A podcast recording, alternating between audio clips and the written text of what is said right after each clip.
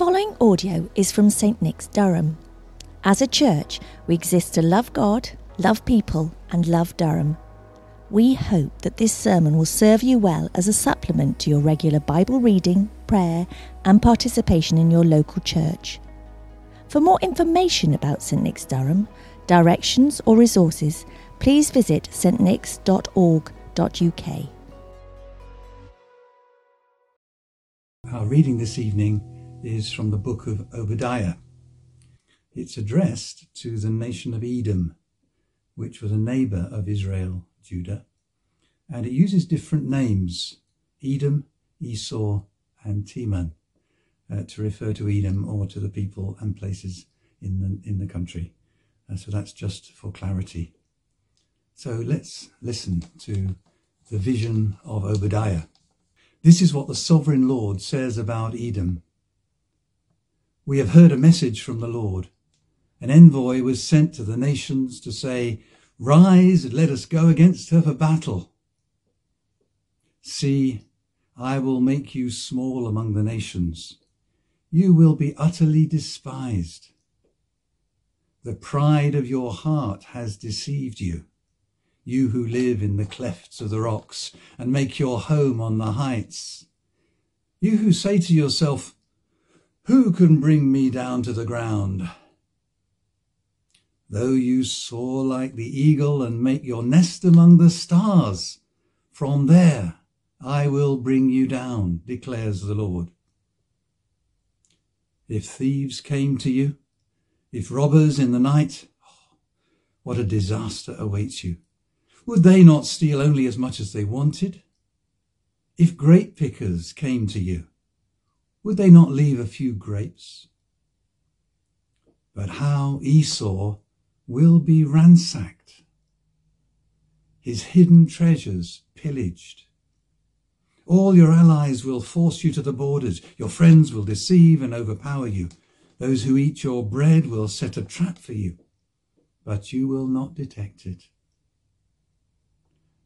In that day, declares the Lord, will I not destroy the wise men of Edom, the men of understanding in the mountains of Esau? Your warriors, O Teman, will be terrified, and everyone in Esau's mountains will be cut down in the slaughter. Because of the violence against your brother Jacob, you will be covered with shame. You will be destroyed forever. On the day you stood aloof while strangers carried off his wealth and foreigners entered his gates and cast lots for Jerusalem, you were like one of them. You should not look down on your brother in the day of his misfortune, nor rejoice over the people of Judah in the day of their destruction, nor boast so much in the day of their trouble you should not march through the gates of my people in the day of their disaster, nor look down on them in their calamity in the day of their disaster, nor seize their wealth in the day of their disaster. You should not wait at the crossroads to cut down their fugitives, nor hand over their survivors in the day of their trouble. The day of the Lord is near for all nations. As you have done, it will be done to you. Your deeds will return upon your own head. Just as you drank on my holy hill, so all the nations will drink continually. They will drink and drink and be as if they had never been. But on Mount Zion will be deliverance. It will be holy and the house of Jacob will possess its inheritance. The house of Jacob will be a fire, and the house of Joseph a flame. The house of Esau will be stubble, and they will set it on fire and consume it. There will be no survivors from the house of Esau. The Lord has spoken. People from the Negev will occupy the mountains of Esau. The people from the foothills will possess the land of the Philistines. They will occupy the fields of Ephraim and Samaria, and Benjamin will possess Gilead. This company of Israelite exiles who are in Canaan will possess the land as far as Zarephath. The exiles from Jerusalem who are in Sepharad will possess the towns of the Negev. Deliverers will go up on Mount Zion to govern the mountains of Esau. And the kingdom will be the Lord's. This is the word of the Lord. Thanks be to God. Good evening. Uh, my name is David Day and I worship here at St. Nick's. Well, uh, this is a surprise.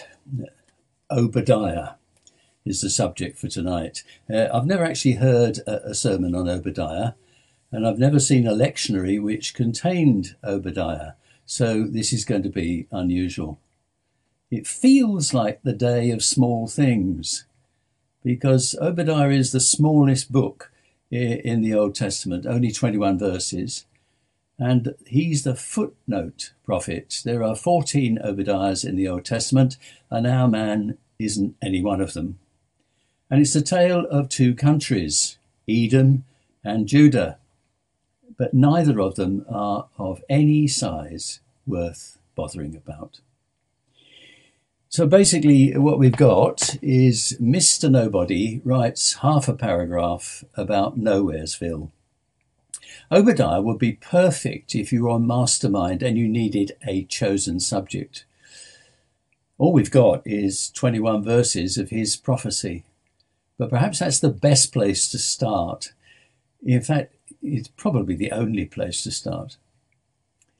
The background to the book is the utter destruction of Jerusalem by the mega power Babylon round about 587 586 BC. Uh, that's the context. But the book itself is actually a blistering attack on the little country of Edom. I hear you say, Where? Where's Edom? Well, here's a bit of a map. You can see, I think, at the center of the map, the Dead Sea. Uh, to the left, to the west, the left, is the kingdom of Judah. And underneath Judah, at the bottom of the, Red, of the Dead Sea, is the kingdom of Edom. And you can see that the two countries more or less rub shoulders on one another. They're also uh, brothers. Saw themselves as sort of brothers in the way that the UK and the USA enjoy a special relationship or Newcastle supporters are essentially brothers in arms with Sunderland supporters. Hmm.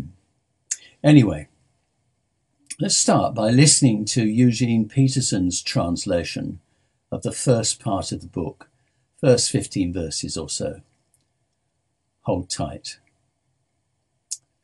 The wrath of the Lord. Listen to this, Edom. You thought you were so great perched high among the rocks, king of the mountains, thinking to yourself, nobody can get to me, nobody can touch me. Well, think again. Even if, like an eagle, you hang out on a high cliff face, even if you build your nest in the stars, I'll bring you down to earth. This is God's sure word. If thieves crept up on you, they'd rob you blind, isn't that so? If they mugged you on the streets at night, they'd pick you clean. Isn't that so? So that's the way they're going to take you apart. Piece by piece, empty your purse, empty your pockets. All your old partners will drive you to the edge. Your old friends will lie to your face. Your old drinking buddies will stab you in the back. Your world will collapse. You won't know what's hit you. So don't be surprised. This is God's sure word when your great heroes desert you, Edom. There'll be nobody left in the mountains. You'll lose your place in history. Wow. what did you make of that? Such vitriolic language. How can this be in the Bible? It sounds as if he hates all Edomites and is delighted to proclaim their downfall and their destruction. And he keeps saying, This is God speaking. The wrath of God. It's a tricky phrase. Martin Luther called judgment God's strange work. Now, if we've got the idea of God as basically Father Christmas, then it is a very tricky phrase the wrath of God. But um, I find something that Tom Wright wrote very helpful here. And he says, if God does not hate racial prejudice, he is neither good nor loving. If God is not wrathful at child abuse, he is neither good nor loving. If God is not utterly determined to root out from his creation the arrogance that allows people to exploit and bomb and bully and enslave one another, he is neither good nor loving nor wise. Judgment, in other words, is how God puts things right. It's the time of cleansing. Obadiah, in those 15 verses, is not being petulant, irritable, or losing his temper. He is trying to be faithful to the character of God. Well, that's the first peg that I'm hooking things onto. And the second one is the fear of the Lord. At this point, you may be asking the same question as I am. What on earth had Edom done to be condemned in this way? I said earlier that Babylon had savaged Judah and sacked Jerusalem, and we've seen this on the television long lines of war victims trudging away from a city in ruins. Babylon had a reputation for savagery. Their army broke through the walls of Jerusalem, slaughtered many, and took the others away as slaves. In the siege, some had almost starved to death. Now they fled from the burning city, and the smoke could be seen for miles. The temple was destroyed, the king a prisoner, his eyes poked out. It was the end of the world. And Edom, Judah's next door neighbour? Well, listen. This is Peterson's translation again. On that day you stood there and didn't do anything. Strangers took your brother's army into exile. Godless foreigners invaded and pillaged Jerusalem, and you stood there and watched. You were as bad as they were. You shouldn't have gloated over your brother when he was down and out. You shouldn't have laughed and joked at Judah's sons when they were face down in the mud. You shouldn't have taken advantage of my people when their lives had fallen apart. You, of all people, should not have been amused by their troubles. You shouldn't have taken the shirt off their back when they were knocked flat, defenseless. The army of Edom waited at the crossroads to hand over those who were fleeing for their lives to the Babylonian army. They found refugees and turned them over to a vicious, inhuman enemy. Strong stuff. But if we look at Psalm 137, you'll see the the scene painted again in words which pierce the heart. Psalm 137 By the waters of Babylon we sat down and wept when we remembered Zion. Fine. And then suddenly it bursts out. Remember, O Lord, what the Edomites did on the day Jerusalem fell. Tear it down, they cried. Tear it down to its foundations. These were our brothers, Lord. Don't let them get away with it. Obadiah proclaims that God is not untouched when people break his laws, especially when they affect the vulnerable and the helpless. God has written his laws on the heart. And God has a bias towards justice and a bias towards the poor, the orphan, the widow, the vulnerable, the stranger, the refugee, the slave, those of a different race. You see, the Bible assumes that people who don't have the Jewish law are still responsible for living by the law. There's a very revealing story about the tribe of Amalek. It's in Deuteronomy 25. Imagine the tribes under Joshua are advancing into Canaan. Here they are, there's a long line of them.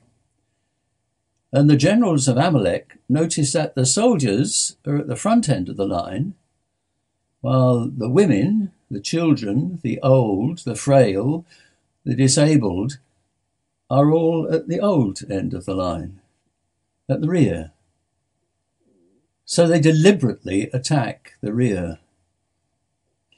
And they are condemned by this action because, listen, they had no fear of God. You don't need a book, in other words, to tell you that some things are not right. Fear of God is what we might call moral awareness. It is expected of all human beings. It's part of what makes us human. Everyone is responsible before God and what he requires. And this the Bible calls the fear of God, the fear of the Lord. My third uh, peg to hook things onto is the day of the Lord. One day, says Obadiah, God will wind up history, which is his story. Justice will be done. The kingdom of our Lord and of his Christ, the Bible calls it, says the kingdoms of this world will become the kingdom of our Lord and of his Christ. So the early Christians who believed found themselves trampled on, put into slave labor in the mines, or into the arena. But the book of Revelation promises that this was not the last word. The Lamb will triumph, and there will be a new heaven and a new earth, and he shall come to judge the living and the dead, as we say in the Creed. So Obadiah predicts judgment someday on Edom because they have deliberately turned their faces away from what is right. Their arrogance, their pride, their lack of compassion, their deliberate hostility against the weak, these sins cry out for judgment. And somewhere around verse 15, Obadiah introduces the idea of the day of the Lord. Babylon has had her day. Edom has had her day. Now God will have his. Uh, these words were spoken, I guess, soon after the sacking of Jerusalem. And at this point, Edom appears to have escaped untouched. But, says Obadiah, the day of the Lord will come. Uh, some years ago, I went to see the Holocaust Museum in Jerusalem. And there I saw a jacket. It's a jacket that carried a terrible story. A Nazi guard in one of the death camps heard that a Jewish prisoner had been a tailor, and he ordered him, Make me a jacket. As a vicious twist, he told him to make it out of the pages of the Torah, the sacred book of the Jews. It was an act of calculated sadism, forcing the man to defile the holy book. But the prisoner believed that one day God would act in judgment to put things right. So he made the jacket, but he made it from the very pages in Deuteronomy 28, which list all the sins which God will punish. The guard didn't know Hebrew, so he walked around unknowingly wearing a long list of curses. Now, that prisoner lived in the conviction that the day of the Lord would come. The day of the Lord is a day when God acts against those who have ignored the laws that are written upon their hearts. The charity Open Doors has just produced this year's list of countries where it is most hard to be a Christian. It is a terrible record of evil. And many of the countries are well known to us in the UK. We, ha- we have dealings with them. But one day, the day of the Lord will come. In the 1960s, Martin Luther King came to prominence for his role in the civil rights movement in the USA. And he never lost the belief that however badly the Negroes were treated by the authorities, they would overcome. He had this strong conviction that in the end, those who march for freedom and justice will see God acting. He was imprisoned. Black churches were bombed. In Birmingham, Alabama, the police set dogs onto school children. But in his speeches, Martin Luther King showed that he lived in the light of the day to come. Here's one speech, one little bit from a speech. Evil may so shape events that Caesar will occupy a palace and Christ a cross. But that same Christ arose and split history into AD and BC so that even the life of Caesar must be dated by Christ's name. Yes, the arc of the moral universe is long, but it bends towards justice. The arc of the moral universe is long, but it bends towards justice. Did he live in the light of that? Yes, he did. Did he see the day? No, he didn't. He was shot, you remember. But years later, we have pointers to God's work within the world because in our time, we have seen the children of the slaves rise up. And I only have to say two names, and you'll know what I'm talking about Barack Obama and Kamala Harris. Who would have guessed it? Names which point us towards the great day when justice will be done in the earth. Martin Luther King's uh, vision, his dream, will come to life. And this is our hope. Obadiah saw this, but he saw it, of course, as through a mist. He knew nothing of a God who would come in flesh. He knew nothing of a God who would weep over Jerusalem. He knew nothing of a God who would allow himself to be crucified.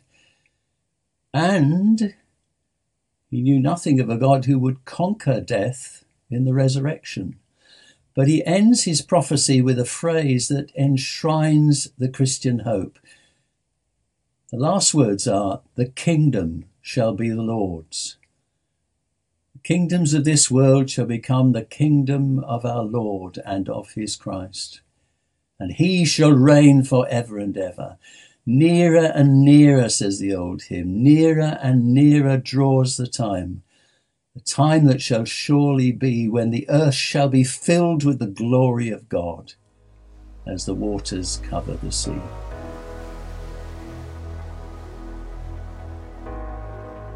Thank you for listening to the St Nick's Durham podcast. If you would like to hear more sermons and teaching like this, then subscribe wherever you get your podcasts. For more information about St Nick's, visit our website at stnicks.org.uk.